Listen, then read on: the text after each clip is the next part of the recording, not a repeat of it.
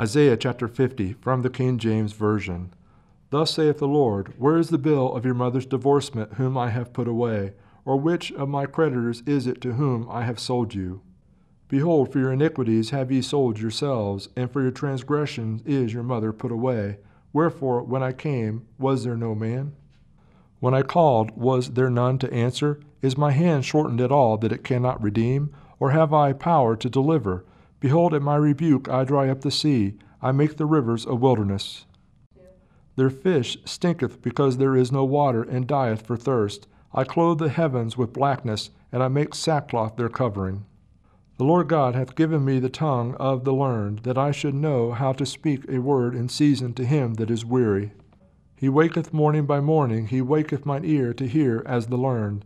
The Lord God hath opened my ear, and I was not rebellious.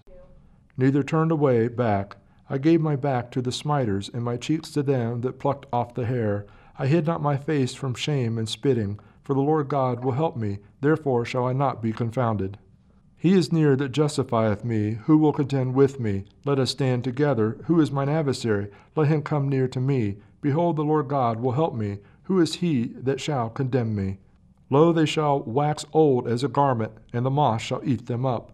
Who is among you that feareth the Lord, that obeyeth the voice of his servant, that walketh in darkness and hath no light? Let him trust in the name of the Lord, and stay upon his God. Behold, all ye that kindle a fire, that compass yourselves about with sparks, walk in the light of your fire, and in the sparks that ye have kindled. This shall ye have of mine hand. Ye shall lie down in sorrow.